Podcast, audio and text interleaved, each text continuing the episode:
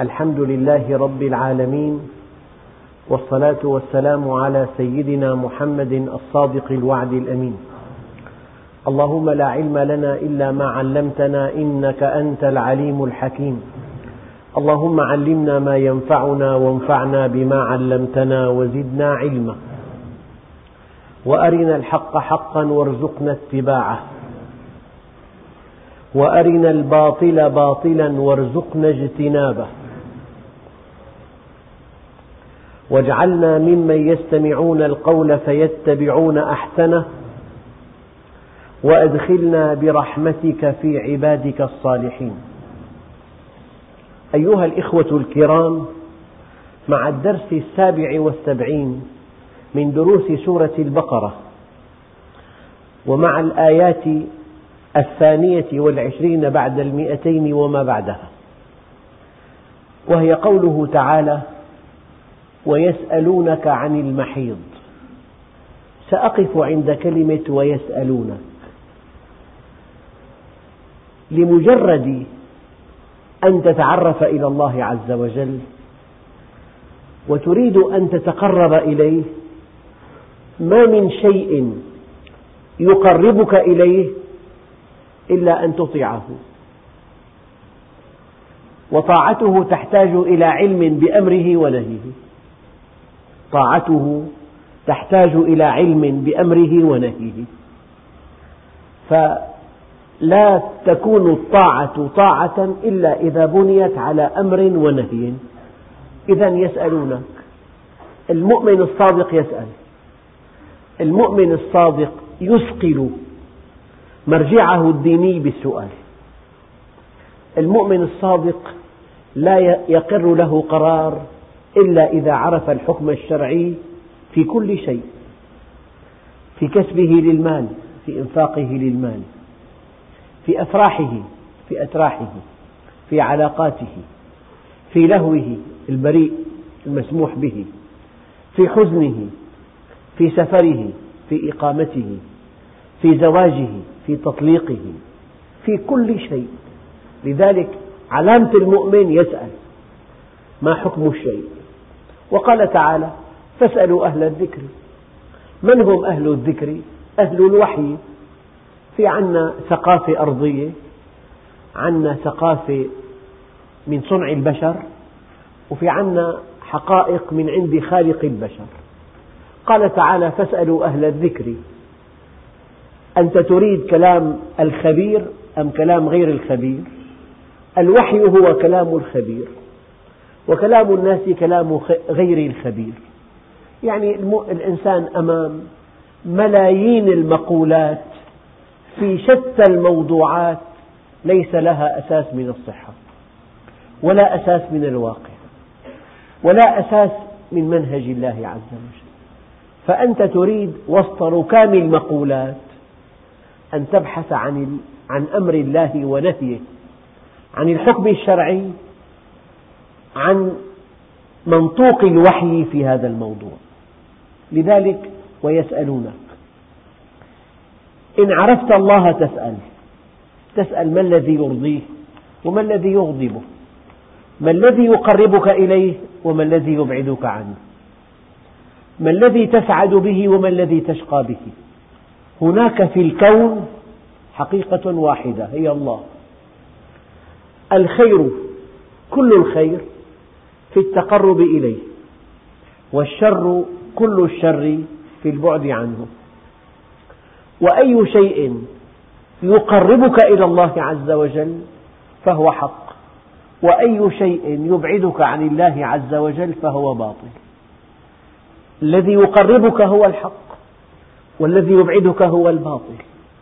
لذلك مرة كنت في جلسة وطرحت أسئلة فلم يجب أحد. فقلت هل لكم من سؤال؟ قلت له. فقلت هذا السكوت له تفسيران. إما أنه سكوت القانع أو سكوت عدم المبالي. إذا كنت قانعا تسكت. وإن كان هذا الموضوع لا يعنيك تسكت. فالإنسان المؤمن حينما يؤمن وحينما يعظم الله عز وجل وحينما يرجو رحمته وحينما يخشى عذابه يتحرى أمره ونهيه. أنا أنطلق من كلمة ويسألونك لتكون سمة المؤمن. لتكون السؤال فاسألوا أهل الذكر إن كنتم لا تعلمون.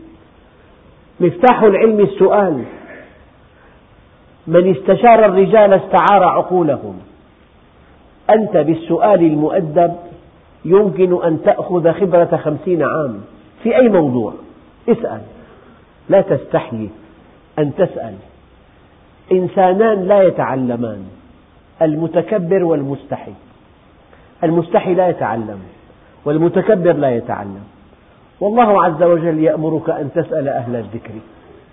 وضرب لك مثلا نبيا كريما من أولي العزم التقى بسيدنا الخضر قال له هل تعلمني مما علمت رشدا؟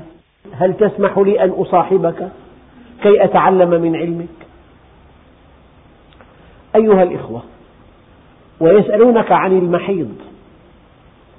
الموضوعات التي يمكن أن تسأل عنها كثيرة جدا. بعضها شديد الخصوصية. بعضها شديد الخصوصية. وبعضها كبير جدا. هناك موضوعات على مستوى دولي في العلاقات الدولية السلم والحرب وما إلى ذلك. وهناك موضوعات في منتهى الخصوصية. من حيث القيمة كل هذه الموضوعات لها قيمة لأن مخالفتها تحجب عن الله عز وجل. فالآن موضوع دقيق جدا. ويسألونك عن المحيض لحكمة بالغة بالغة جعلت المرأة مكانا للحرث أي مكانا لاستنبات الولد. قال تعالى ومن آياته أن خلق لكم من أنفسكم أزواجا لتسكنوا إليها وجعل بينكم مودة ورحمة. قال بعض علماء التفسير المودة والرحمة التي بين الزوجين هي الولد. وقد جعل الله للمرأة مبيضا فيه عدد محدود من البويضات. ودققوا في كلمة عدد محدود. لو لم يكن عدد البويضات محدودا لكان هناك حمل في التسعين وحمل في المئة. وهذا شيء لا يمكن أن نتصوره. فلحكمة بالغة بالغة الرجل بإمكانه أن ينجب وهو في التسعين.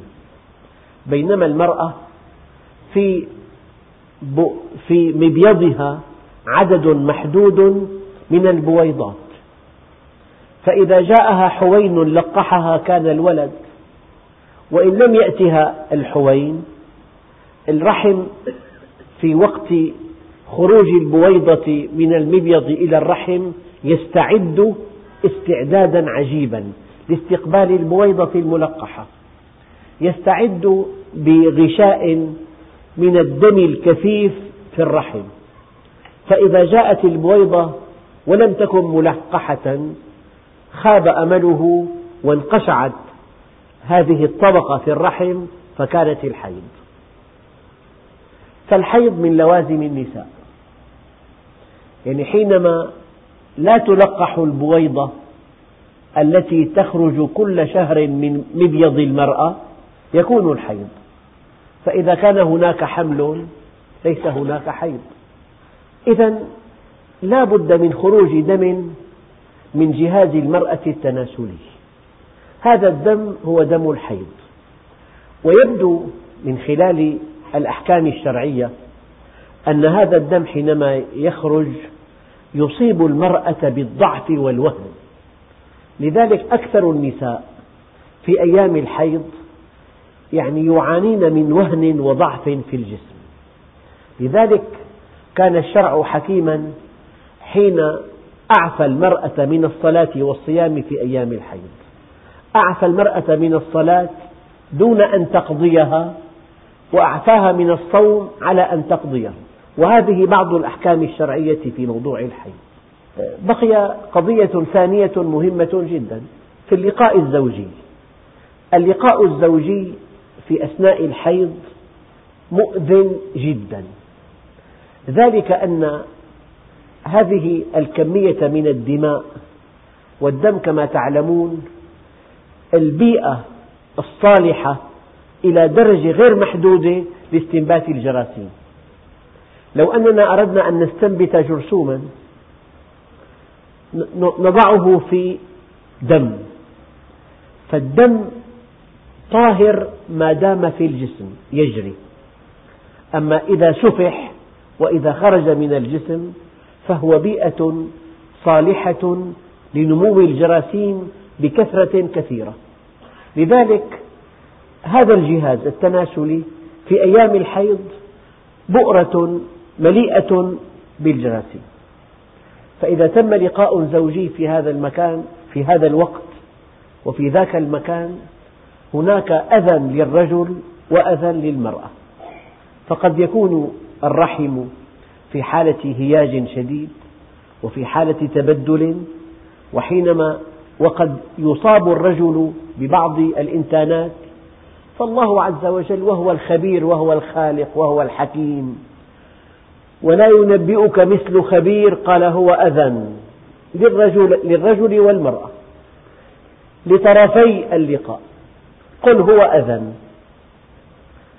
أذى منكرة تنكير شمول وتنكير تعميم ويسألونك عن المحيض قل هو أذى أذى لكم فاعتزلوا النساء في المحيض أخواننا الكرام حدثني أحد الأطباء أن هناك ثلاثمئة مليون مريض في العالم مريض بأمراض القذارة بأمراض القذارة. لكن العالم الإسلامي معافى من هذه الأمراض لسبب بسيط جدا هو أن دينه دين نظافة. فنحن نتوضأ في اليوم خمس مرات. ونحن بعد قضاء الحاجة نتطهر. تطهرا عالي المستوى. وفق أحكام ديننا. ونحن لا نقرب نساءنا في المحيض ونحن نختتن فالختان صحة. وعدم قرب المرأة في المحيض صحة. والتنظيف الشديد عقب الخروج صحة. فثلاثمئة مليون إنسان في العالم يعانون من أمراض القذارة وهذا إحصاء منظمة الصحة العالمية. بينما العالم الإسلامي يعد نظيفا من هذه الأمراض لسبب بسيط جدا هو أن المسلم يطبق أحكام دينه فهو طاهر من الداخل والخارج ومن أعلى ومن أسفل. فاعتزلوا النساء في المحيض. إلا أن اليهود تطرفوا تطرفوا. فهم إذا حاضت المرأة لا يؤكلوها ولا يقتربوا منها لا يؤكلونها ولا يقتربون منها ويعزلونها عن حياتهم وكأنها شيء قذر. هذا تطرف. لكن الإسلام دين وسطي. بين أهل الغرب الذين يفعلون كل ما يريدون في أثناء الحيض وكأنها ليست حائضة وبين اليهود الذين نبذوها وأبعدوها ولم يؤكلوها ولم يعاشروها. والإسلام وسط بين هؤلاء وبين هؤلاء. المسلم يعيش مع زوجته ويأكل من طبخها ويعاملها أطيب معاملة ولكن لا يقربها في مدة الحيض. أما المحيض فتعني دم الحيض وتعني أيام الحيض وتعني مكان الحيض. تعني دم الحيض وتعني أيام الحيض وتعني مكان الحيض. ويسألونك عن المحيض قل هو أذى. هذا كلام خالق الكون. أمراض كثيرة أيها الإخوة يعاني منها العالم الغربي. يعني سرطان عنق الرحم قليل جدا في العالم الإسلامي إلى درجة أنه منعدم. سرطان عنق الرحم. أحد أسبابه أن يقرب الإنسان امرأته في أيام الحيض. مرض انقلاب الرحم. هذا مرض لا تعاني منه المرأة المسلمة لأن علاج هذا المرض حركات كحركات الصلاة. أمراض كثيرة بحكم ديننا وشريعتنا وطاعتنا لربنا نحن في منجاة من هذه الأمراض. ويسألونك عن المحيض قل هو أذى فاعتزلوا النساء في المحيض ولا تقربوهن. قال يعني الرجل له ما فوق السرة كما قال عليه الصلاة والسلام شأنك بأعلاها. فالمرأة وهي حائضة تنام مع زوجها وشأنه بأعلاها ويؤكلها ويعاشرها دون أن يقترب من مكان الحيض. ولا تقربوهن حتى يطهرن. طبعا الفقهاء على اختلاف فيما بينهم حول أقل مدة الحيض وحول أكثر مدة الحيض. لكنهم بين أقل مدة الحيض ثلاثة أيام وأكثر مدة الحيض خمسة عشر يوما. والعلماء يقولون هناك دماء ثلاثة.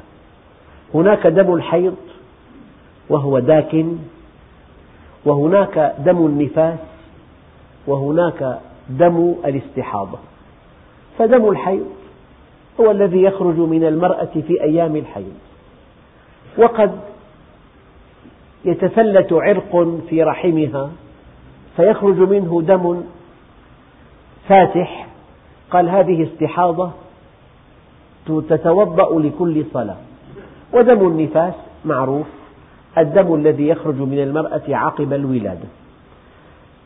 أقصاه أربعون يوما على مذهب وستون يوما على مذهب ولا حد لأقله.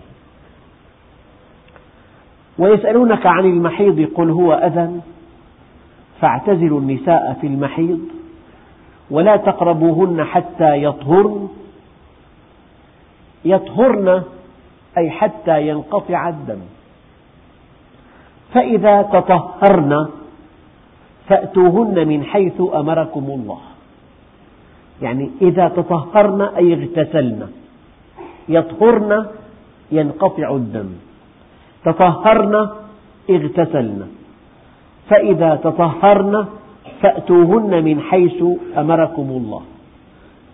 فأتوهن كناية لطيفة عن الجماع. من حيث أمركم الله يعني في صمام واحد في القبل. نعم. إن الله يحب التوابين ويحب المتطهرين. آه، حينما نهاهم سيدنا لوط عن مقاربة الفحشاء الشاذة قال قالوا إنهم أناس يتطهرون. فقال بعض العلماء إن الله يحب التوابين الذين يفعلون ما أراد الله جل جلاله ويحب المتطهرين الذين لا يفعلون فعل قوم لوط في زوجاتهم. أيها الإخوة الكرام لا بد من حديث دقيق حول بعض معاني هذه الآيات. يعني هناك من يتهم الإمام مالك رحمه الله تعالى في أنه أجاز آه، الصمام الآخر وقد أنكر ذلك أشد الإنكار هو نفسه في حياته. يعني نساؤكم حرث لكم. ما معنى كلمة حرث؟ الحرث مكان الزراعة ومكان النبات. وهل في المرأة إلا مكان واحد يخرج منه الولد؟ إذا من كلمة نساؤكم حرث مع أحاديث كثيرة جدا تنهى نهيا قطعيا عن الصمام الآخر. نساؤكم حرث لكم فأتوا حرثكم أن شئتم أن تفيد المكان والزمان والكيفية. يعني بأية كيفية وبأي مكان وبأي زمان شريطة أن يكون في مكان الحرث. وانتهى الأمر. هذا كلام دقيق وواضح. نساؤكم حرث لكم فأتوا حرثكم أن شئتم. ولكن الشيء الذي أتمنى على الله عز وجل أن يوفقني لشرحه مطولا هذه أحكام فقهية يجدها الإنسان في كتب الفقه ولا يحتاج إلى تفاصيل أكثر إلا عند الضرورة. ولكن في قوله تعالى وقدموا لأنفسكم. يعني هذا الذي يبتغي من الزواج المتعة الحسية. ولم يعبأ بإنجاب ولد صالح يدعو له من بعده. أو بإنجاب ولد صالح يكون ذخرا له. أو بإنجاب ولد صالح يكون استمرارا لعمله الصالح. قال تعالى وقدموا لأنفسكم. يعني لا يكن همك من الزواج هما حسيا. لا يكن همك من الزواج هما استمتاعيا. المؤمن يقوم إلى زوجته وفي نيته. أن يرزقه الله ولدا صالحا يدعو له من بعده. فهذه الآية لها معان كثيرة. قدموا لأنفسكم الخير من هذا الزواج. يعني الإنسان حينما يتزوج يجب أن يبحث عن المرأة الصالحة التي إذا نظر إليها سرته والتي إذا غاب عنها حفظته والتي إذا أمرها أطاعته فهذه المرأة الصالحة سوف تكون أم أولاده. والولد الصالح أعظم كسب الرجل على الإطلاق. أعظم كسب الرجل ولده. فإذا, فإذا قدم لهذا الولد المستقبلي أما صالحة ترعاه فقد قدم الخير لنفسه. قال تعالى وقدموا لأنفسكم.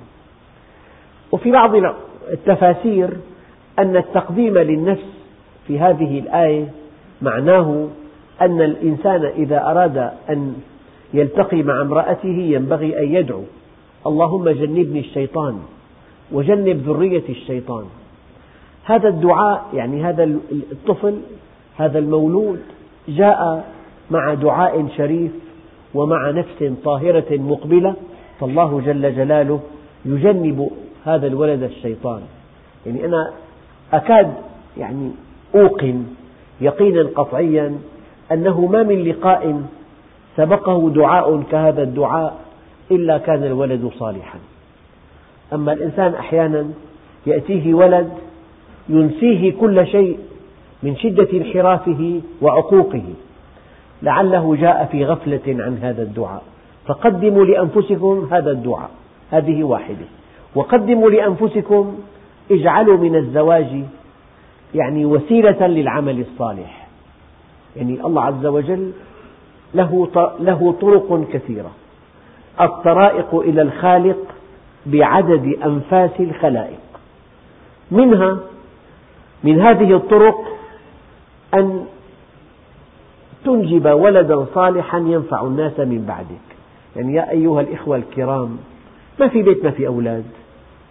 لكن لو علم الأب أن هذا الابن إذا اعتنى به عناية فائقة ورباه تربية صالحة اعتنى بعقله وجسمه وإيمانه وخلقه ونشأه على طاعة الله وعلى محبة رسول الله ومحبة آل بيت رسول الله وتلاوة القرآن.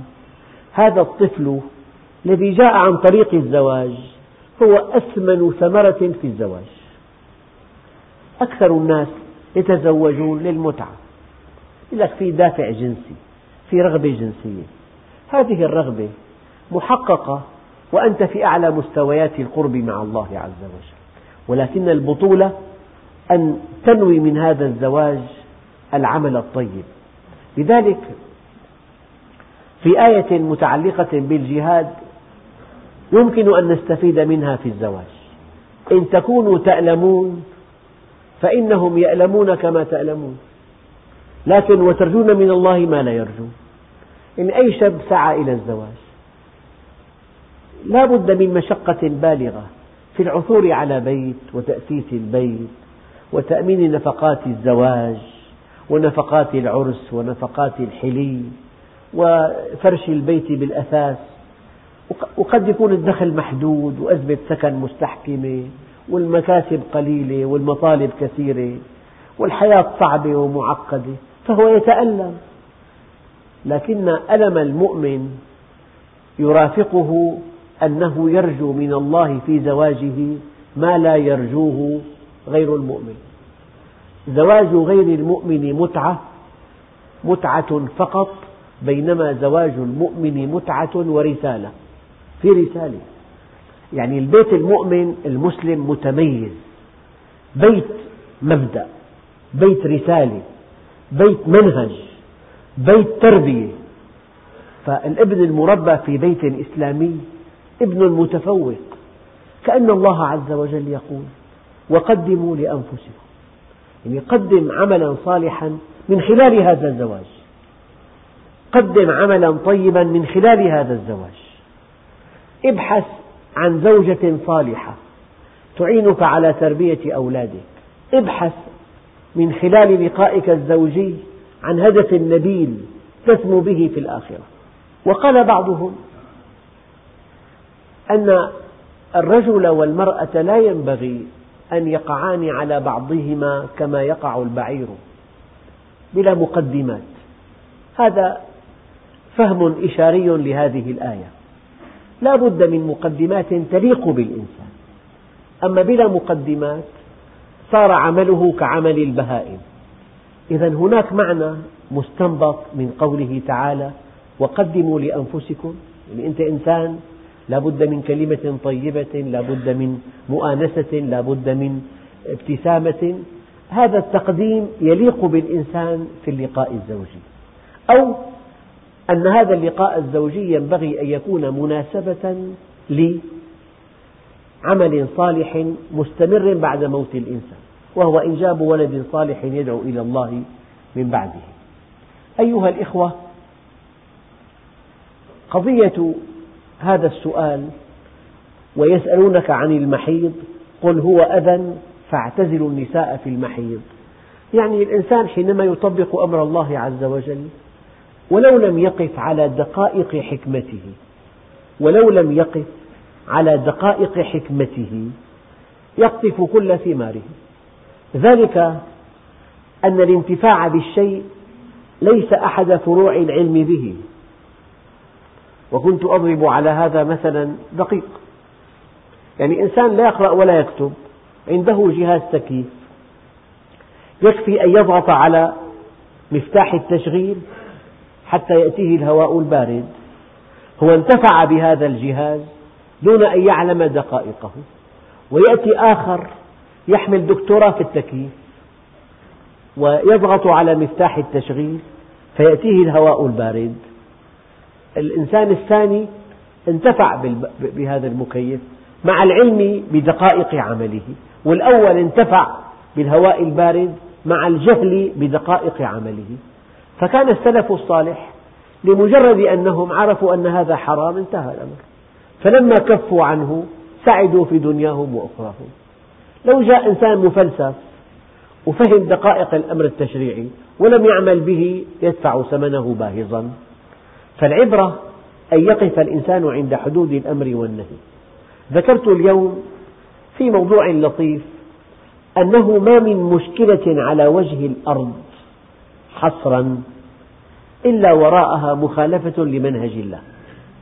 وذكرت أيضا أن من قواعد اكتشاف الجريمة واكتشاف أسبابها أن ضباط الأمن الجنائي إذا رأوا جريمة يقولون ابحثوا عن المرأة وراء كل جريمة امرأة. هذه القاعدة مع التعديل في أية مشكلة يعاني منها المجتمع اليوم؟ أنا أقول ابحث عن المعصية. لأن المعصية وراء كل مشكلة يعاني منها الإنسان اليوم. وكأن هذا الإنسان مصمم على أن يعيش عمرا مديدا صحيحا جسما ونفسا وقلبا ومعافى أما الأمراض التي تأتيه من كل حدب وصوب والمشكلات التي يعاني منها في كل شؤون حياته كلها بسبب خروجه عن منهج الله. إذا يمكن أن تكون هناك قاعدة ما من مشكلة على وجه الأرض إلا وراءها معصية. وما من معصية إلا بسبب جهل. فالجهل هو أعدى أعداء الإنسان. الجاهل يفعل في نفسه ما لا يستطيع عدوه أن يفعله به. الجاهل يفعل في نفسه ما لا يستطيع عدوه أن يفعله به. وهذا الشرع أمامكم. حاول أن تحلل أية مشكلة زوجية تجارية اقتصادية اجتماعية نفسية علمية. حاول أن تحلل أي مشكلة يعاني منها الإنسان. تجد هذه المشكلة لها سبب واحد هو خروج الإنسان عن منهج الله عز وجل. وهذا القرآن الذي بين أيدينا منهج عظيم وصراط مستقيم وحبل الله المتين. ويسألونك عن المحيض قل هو أذى فاعتزلوا النساء في المحيض ماذا نفهم من هذه الآيات؟ نحن فهمنا الدين عبادات شعائرية وكفى فهمناه صوما وصياما وحجا وزكاة. ولكن فيما يبدو أن الدين بنوده كثيرة جدا. منهج شمولي منهج تفصيلي. ففي أدق علاقاتك بزوجتك الشرع له حكم.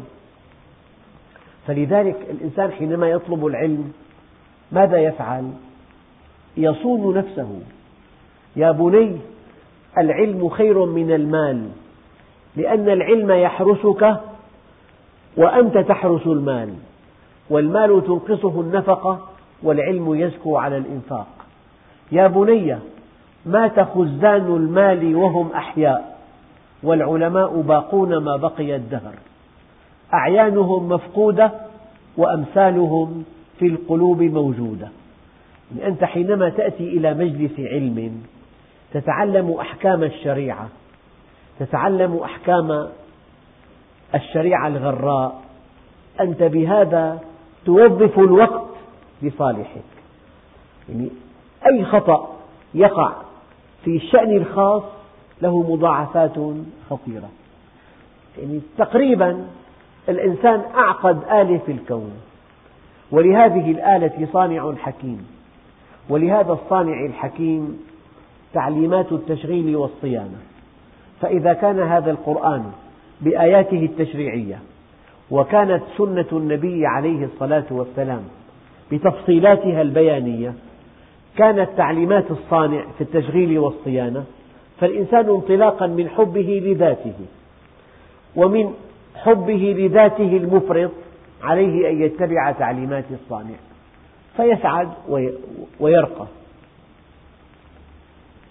أيها الإخوة يعني تفاصيل الحديث عن هذا الموضوع يمكن أن نتابعها في أي كتاب فقه لأن الإنسان يحتاجها عند الزواج. ثم يقول الله عز وجل نساؤكم حرث لكم فأتوا حرثكم أن شئتم وقدموا لأنفسكم. واتقوا الله يعني اتقوا معصية الله. اتقوا سخطه اتقوا عقابه اتقوا ناره. واتقوا الله واعلموا أنكم ملاقوه وبشر المؤمنين. يعني في رادع وفي مشجع. المشجع هي الجنة والرادع هي النار. والمعلم علم اليقين أن الله بكل شيء عليم. ثم يقول الله عز وجل ولا تجعلوا الله عرضة لأيمانكم أن تبروا وتتقوا وتصلحوا بين الناس والله سميع عليم. يعني الإنسان حينما يحلف يمينا في ساعة غضب ويقسم ألا يزور أخته أو شقيقته ثم يجد الخير كله في زيارتها وفي التواصل معها وفي العناية بها وفي إرشادها. وفي نصحها. هو بهذا اليمين منع الخير عن نفسه. فالله عز وجل يقول لنا إن كان هذا اليمين الذي أقسمت به سيكون مانعا لك عن فعل الخير ينبغي ألا يكون هذا اليمين سببا لامتناعك عن الخير. لا بأس عليك كفر عن يمينك واصنع الخير. هذه حقيقة. لأن القصد أنك في هذه الحياة الدنيا مخلوق للعمل الصالح فإذا كنت في ساعة غضب أقسمت ألا تعمل صالحا وألا تقرض إنسانا وألا تزور أخا وألا تساعد صديقا ثم وجدت أنك بهذا اليمين حرمت من الخير كله ماذا نفعل؟ نقول لك افعل الخير وكفر عن يمينك لا تتخذ من هذا اليمين وسيلة للكف عن الخير. ولا تجعلوا الله عرضة لأيمانكم أن تبروا وتتقوا وتصلحوا بين الناس. والله سميع عليم. الإنسان بشكل أو بآخر ينبغي ألا يحلف لقوله تعالى واحفظوا أيمانكم. وكان بعض الأئمة الكرام وهو الإمام أبو حنيفة النعمان رحمه الله تعالى كان يدفع دينارا ذهبيا عن كل يمين أقسم به صادقا. يدفع دينارا ذهبيا يعاقب بهذا الدينار نفسه عن كل يمين أقسم به صادقا. طبعا فكيف إذا كان غير صادق؟ يقول عليه الصلاة والسلام اليمين منفقة للسلعة ممحقة للبركة. أكثر البائعين كل كلمتين يمين بربه بدينه بالكعبة بالقرآن برسمالة وقلب الرسمالة. هذه الأيمان التي يحلفها البائع ليروج سلعته. هي أيمان تمحق البركة لعلها تنفق السلعة. لكنها تمحق البركة. فلذلك الإنسان عليه في الأصل أن يحفظ لسانه عن حلف اليمين. ودائما الإنسان حينما يحلف كأنه يتهم نفسه بالكذب سلفا. عود نفسك أن تقول كلاما بلا أيمان. فهذا السامع ينبغي أن يحترم كلامك من دون يمين. فإن كان لا يصدقك إلا باليمين فلا ينبغي أن تحدثه. يعني غريب صفة شائعة بين المسلمين مع كل كلمة يمين وأيمان منوعة وبعض الأيمان محرم أن تحلفها. بولادي من كان حالفا فليحلف بالله بالله العظيم. لا ينبغي أن تحلف بغير الله أولا. فإذا حلفت فاحلف بالله وينبغي أن تحفظ أيمانك من أن تكون في موضوعات يومية مبتذلة. أما حينما تحلف لا سمح الله ولا قدر ولا قدر يمينا غموسا لتقتطع به حق امرئ مسلم خرجت من الإسلام. وهذا اليمين الغموس لا كفارة له لأنه يخرجك من الدين. وتحتاج بعد اليمين الغموس إلى تجديد إسلامك وإلى توبة نصوح وإلى أن تشهد أنه لا إله إلا الله وأن محمدا رسول الله لأنك بهذا اليمين الغموس خرجت من الإسلام. هذا الذي يحلف يمينا أمام القاضي ليقتطع به حق مبلغا أو مالا من حق أخيه المسلم إنه بهذا يخرج من دينه. هذا اليمين الغموس موضوع آخر. أما هنا لو حلفت يمينا في ساعة غضب مضمون اليمين ألا تنصح إنسانا أو ألا تعاون إنسانا أو ألا تزور أخا أو ألا تعالج مريضا أو ألا تقرض مسكينا. لو حلفت مثل هذا اليمين ثم وجدت أن الخير في في الحنث به ينبغي أن تكفر عنه وأن تفعل الخير. هذا المعنى الأول. ولا تجعلوا الله يعني بينكم وبين الخير. أنت مخلوق للخير مخلوق للعمل الصالح.